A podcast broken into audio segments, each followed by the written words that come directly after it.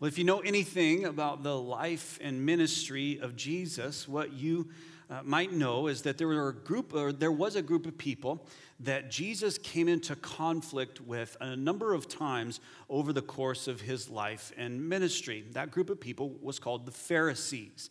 Uh, now, the Pharisees were kind of a thorn in Jesus' side a little bit because they were extremely self righteous. Uh, they were they patted themselves on the back a lot. They were supposed to be those who led people to God, but they really pushed people away from God uh, because they tied heavy burdens around people's necks, metaphorically speaking. In other words, what they told folks was, "Hey, you have to impress God. You have to uh, obey all the laws, not just the laws that are in the Bible, but all these other 700 laws that we've added to the Bible. That's true, by the way."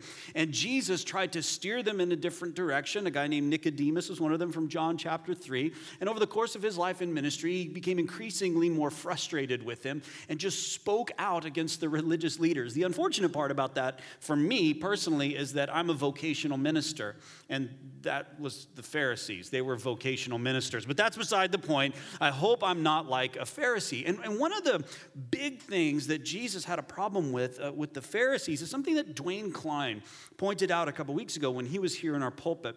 And, and here's, here's the deal the Pharisees were reading the right thing, uh, but, or they weren't reading the wrong thing, they, they just read the thing wrong. So, what I mean by that is they were reading the scripture, they were reading the Bible, they were reading the right thing, but they were reading it incorrectly. They were interpreting it incorrectly, and so they didn't see the wisdom of God, the divine power of God. They certainly did not see Jesus in the scripture. They weren't reading the wrong thing, they were just reading the thing wrong. Let me give you a couple of examples. In Matthew chapter 11, Jesus is talking to the Pharisees, says the chief priests and the scribes, that's the Pharisees, the religious leaders, saw the wonderful things that he did, and the children crying out in the temple, Hosanna to the Son of David. They were indignant, they were angry. They said to him, Do you hear what these are saying? Jesus says, Yes. Have you never read, out of the mouths of infants and nursing babes, you have prepared praise? This is a quote from the Psalms. And Jesus knows that they've read it before. Of course, they've read it, but they read it wrong. Thus, they didn't know that Jesus fulfilled this very prophecy in Psalms. You see, they were reading the right thing, they just read it wrong. You with me? John chapter 5, Jesus says something very similar. He says, You search the scriptures, you're reading the right thing because you think that in them you have eternal life. And it is they that bear witness about me, but you're not seeing me in the scripture. You're not reading the wrong thing, you're just reading the thing wrong. And these Pharisees, these religious leaders, they knew the Bible, the Old Testament, like the back of their hand. Can you believe this? That when a young Jewish male would have come of age at about 12 years old, he would have had the entire Pentateuch memorized. Genesis, Exodus, Leviticus, Numbers, and Deuteronomy, all memorized by age 12. I can't memorize my own phone number. And these guys had it. Remember, I mean, they knew it and they were reading it and studying it, reading the right thing. They were just reading it wrong. And here's the deal we often read the right thing wrong. I realize that this is not an adverb, and I'm a member of, member of SAS, Save the Adverb Society. This should be an adverb, but it preaches better if I say it this way, all right? We often read the right thing wrong. We read the Bible, we read the Old Testament, we read the New Testament, and we misunderstand it and misapply it because we're reading the right thing, we're just reading it wrong. Let me give you a couple of examples in the ways that you and I can be Pharisaical, like the Pharisees, when we read the Bible wrong. Read the right thing, but read it wrong. Sometimes we read it like it's a magic book. You ever had somebody read the Bible like it's a magic book? You know, they have a decision to make in life, you know, uh, where to live or what job to take or who to date, who to break up with, you know, whatever it is. And they, and they open up the Bible and they say, Oh God, give me your direction. And they flip through it like this, and they go, Boom, this verse. And they come, and it says, Judas went and hanged himself. well, that's discouraging, right? Let me try it again. Boom. You go and do likewise. Well, this is the worst news ever, right? It's not a magic book. And when we read it as if it's a magic book, we read the right thing. We just read it wrong. Are you with me? We read it sometimes like it's a rule book. The Bible's just filled with rules. How many of you know people that the, the Bible is filled with rule books? It's the do's and don'ts, God's do's and don'ts. And some people misunderstand and misapply. I remember when I was a kid, people used to tell me all the time that uh, it's unbiblical to get tattoos. That's not true, by the way. I don't have any. My wife says I can't. She's my rule book, all right? But but they, they say it's unbiblical to get tattoos. And what they would do is they'd point to Leviticus that says, You shall not make any cuts on your body for the dead or tattoo yourselves. I'm the Lord, right? Don't get tattoos. That's the biblical defense. Except for two verses before that. Two verses. Let's rewind and read. You shall not eat any flesh with the blood in it. So, for those of you who like your steaks medium rare, like I do, you're a sinner. Okay? According to that verse. The verse right after it says this You shall not round off the hair on your temples or mar the edges of your beard. I shaved this morning. I'm a sinner because I shaved. Then the next verse says, Don't get tattoos. So if you're going to say that that's the rule that you need to follow, you also need to cook your steaks really well and stop shaving, right? Because that's where it is. We pull it out of context or we treat it as if it's a rule book. We read the right thing, we just read it wrong. Or, or we read it as if it's for me. It's all about me. Me, me, me, me, me, me, me. The Bible's all about me. So we come across a verse like Jeremiah 29 11, and we say, God knows the plans He has for you, for me. Yes. Yes, Jesus, it's for me. Declares the Lord, plans of welfare not for evil to give you, yeah, I like that word, you, a future and a hope. This is all about me. But then, anytime you encounter challenges in life, or if you're persecuted, or in Jesus' case, he went to the cross. I guess this verse wasn't for him, because that doesn't sound like a future and a hope and welfare, does it? Or Paul, beaten several times with 40 lashes minus one, shipwrecked, snake bitten, and eventually beheaded in Rome. Apparently, this verse is not for him either. And guess what? It's not for you. There are principles here, but this verse was for the nation of Israel in a very specific time in a very specific place. But if you read the right thing and you read it wrong, what you're going to do is get very, very frustrated and perhaps even angry with God, right? Because you're going, You told me you had hope and future and welfare planned for me. This stinks. You lied to me. Uh uh, uh God says, I didn't lie to you. You've been reading the right thing, you've just been reading it wrong. So, our question for the second half, really, of our series in, called the B I B L E is simply this How do I read the Bible? How do I read the Bible? How do I read it correctly? How do I read it in a right way? And here's the deal two things. One, this, uh, to answer this question is going to take us a few weeks because we've got to unpack a lot here. We're going to talk about one big principle today and two specific principles today for how to read the Bible, but it's going to take us a few weeks to answer this and to help equip you with very practical tools to help you read your Bible in a right way and enjoy it and love it and be blessed by it and not be confused by it and not, you know, walk away going, I have to start cooking my steaks better, right? Like we, we want to help you read the Bible Bible well and in a right way. And so it's going to take us a couple weeks to do that. The second thing I would tell you is this sometimes I preach and people say, oh, I mean, I was really exhorted, encouraged, motivated. That was great. And you're not going to say that today unless, unless you walk away from here and pick up your Bible. So I'm going to give you some practical tools to read your Bible. And if you don't do that, this would be like the worst sermon ever, okay? I promise. Today, the point is that you walk away and you say, I'm going to commit to read my Bible. I get it. That's homework. I know. I realize that. Some of you are out of school. It's been a long time since you've done homework, but you're going to have homework today. And you need to pick up your Bible and begin to read it using the tools that we're going to talk about today and over the coming weeks, okay? All right, hopefully I can convince you to do that today. Let's review for those of you who are maybe just joining us, for those of you who have forgotten where we've come from, because last week we took a break to celebrate our 40th anniversary. That was fun, by the way, wasn't it? So here's what we've been talking about in the BIBLE series. The Bible is a library of God's promises. It's not one book, it's 66 books written by 40 different authors over the course of 1,600 years. It tells a single story, but it is not one book, it's a library full of God's promises. This this is how the Bible came together. God decided to communicate Then he inspired people to write it down. And once it was written down, God's people recognized God's voice in the scripture the nation of Israel in the Old Testament and the church in the New Testament. So now what we have is those 66 books codified, canonized, put together to say this is the very word of God. And that Bible that you hold in your hand is true.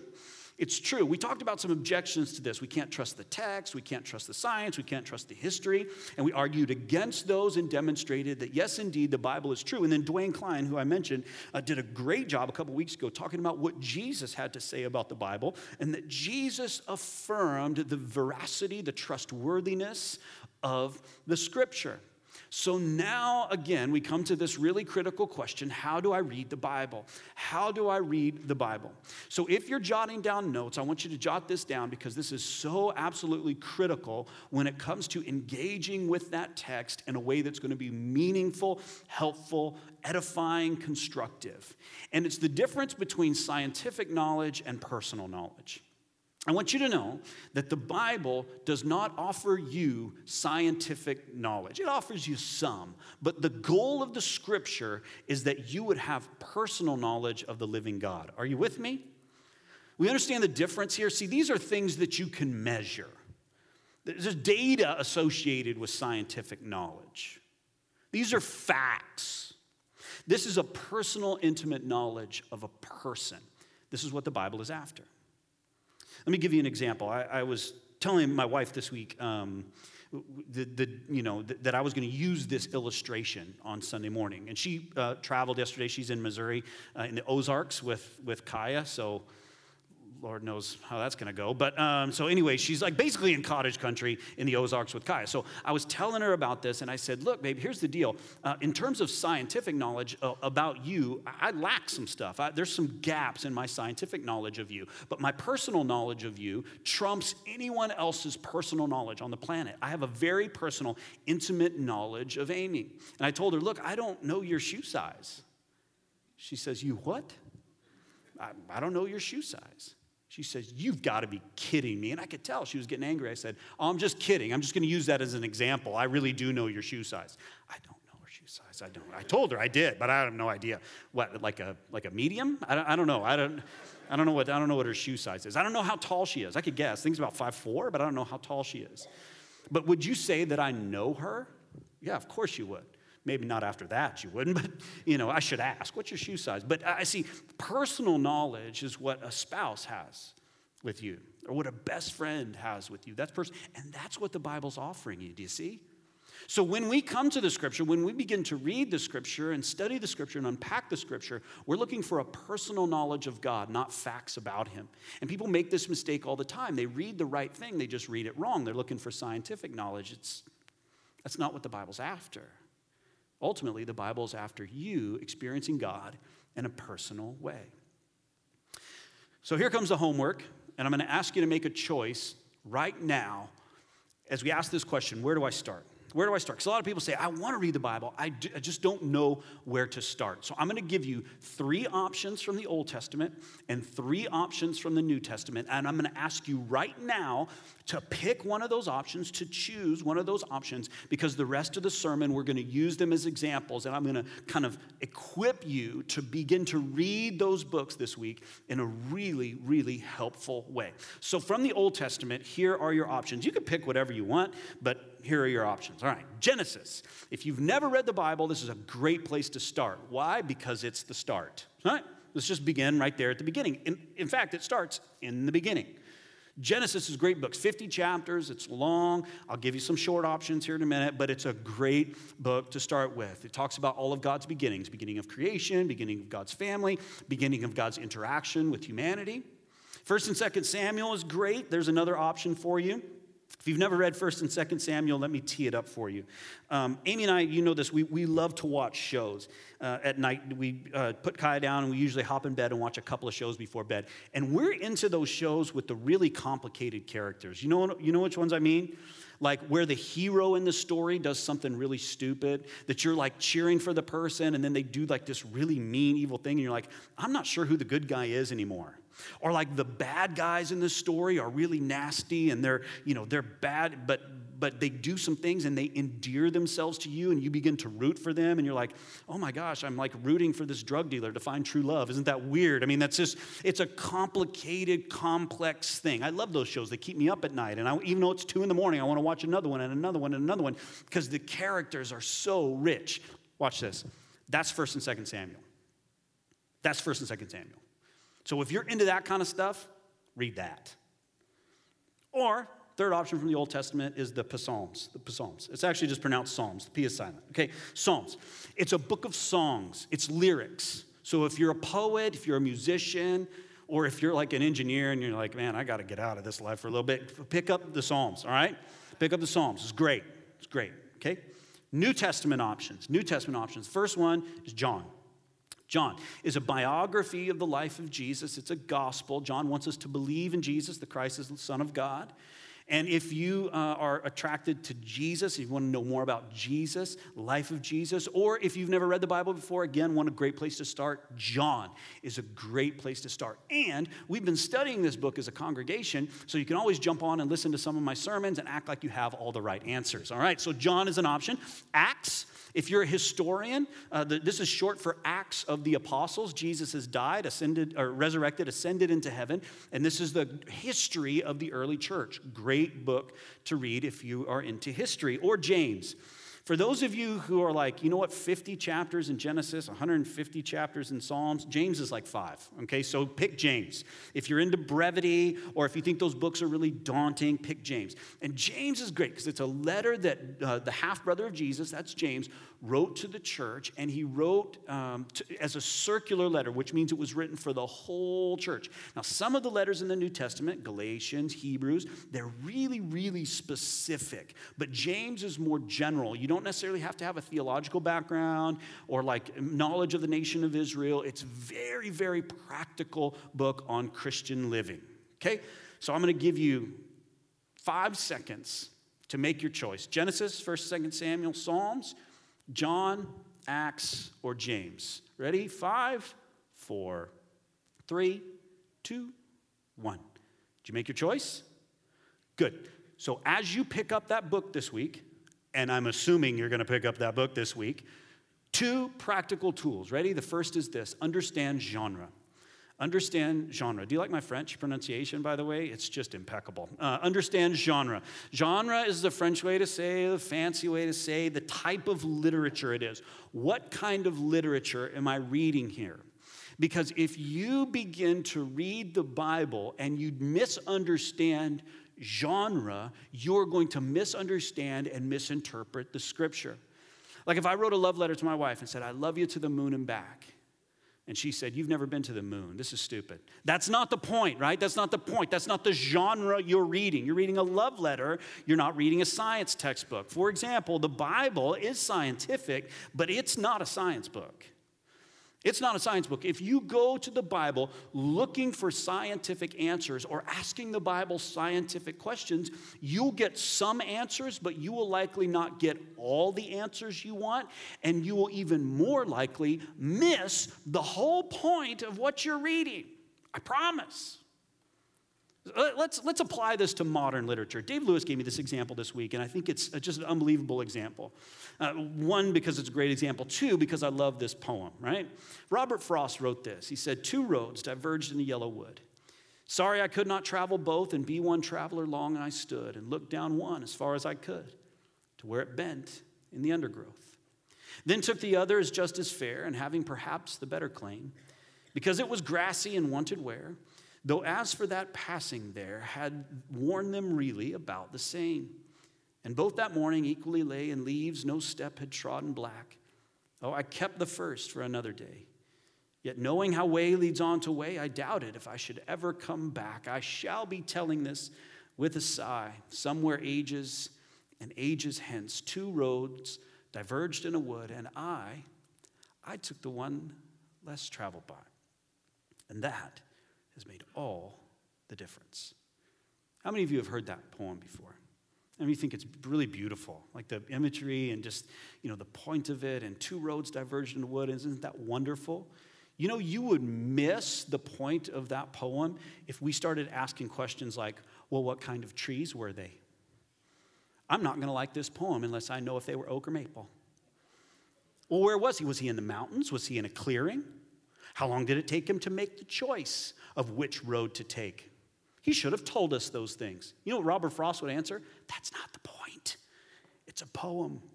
And if you start asking it questions like that and refuse to take the, the principles, refuse to accept what he's communicating here, you're going to miss it. And that's going to be a bummer for you. Same thing happens in the Bible. If you misunderstand genre and you act like it's a science book, you're going to miss it. Now, I'm going to tick some people off here this morning. That's okay. Just don't email me, all right? So let's do the same thing with Genesis chapter 1. Watch this. And God said, Let there be light, and there was light. And God saw that the light was good, and God separated the light from the darkness. God called the light, say that word with me, day, and the darkness he called night. There you go. And there was evening and there was morning. And what day was it?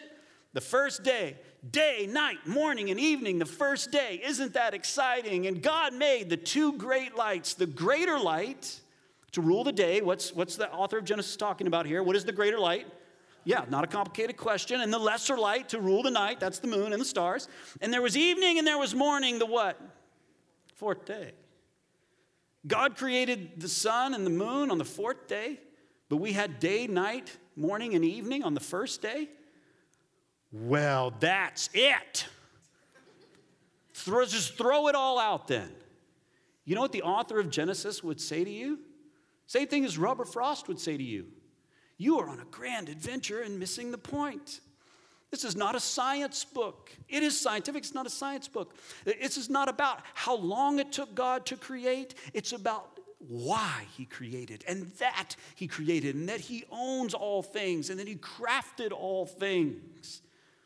This is not the questions that Genesis is trying to answer. See, the Bible is scientific, but it's not a science book. Be careful when you read. The Bible's historical, it's not a history book, especially in the way that we define history in modern times. See, in modern times, people write history for the sake of history. And when we read history, we kind of want journalism, right? At 1:42 p.m., a red car and a white truck got into the intersection, there was a yellow light. That's kind of what we expect and what we want. But that type of history, listen to me, listen very closely. That type of history did not exist in ancient times. As, as a literary genre, it just wasn't even a thing. So if we ask the authors of Scripture, the ancient authors of Scripture, we need just the facts, ma'am, just the facts. They would go, I, I don't even have a category for that. See, history back then was always written for a purpose with a purpose in mind. Let's take John, for example. At the end of John, he tells us why he recorded the history of the life of Jesus. He says, I want you to believe that Jesus is the Christ, the Son of God, and by believing, have life in his name. He says, Now, if I were to write down everything Jesus did, the world itself would not be large enough a library to hold all those books. But I wrote these things down. I wrote this history down so that you may believe. See, history was written with a purpose. This happens in the Old Testament too. So if you read 1st and 2nd Samuel, 1st and 2nd Kings, and 1st and 2nd Chronicles, and they're talking about the exact same historical event, but they're talking about it from very different perspectives. One acting like it's good, one author acting like it's bad about the exact same historical event. In our modern minds, we would go, Well, that I don't know. I just, it's going to, right? And we panic. No, no, no, no, no, no, no. It's history with a purpose. So as you're reading 1st and 2nd Samuel, understand this author is, re- is writing history with a purpose to help reveal God to you so that you can know him personally. So, what I want to do is, I, have talked about what literary genre the Bible isn't.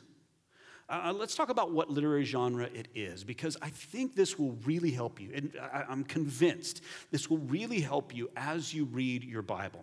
And it comes from Psalms, uh, verse 1, uh, chapter 1, verse 1.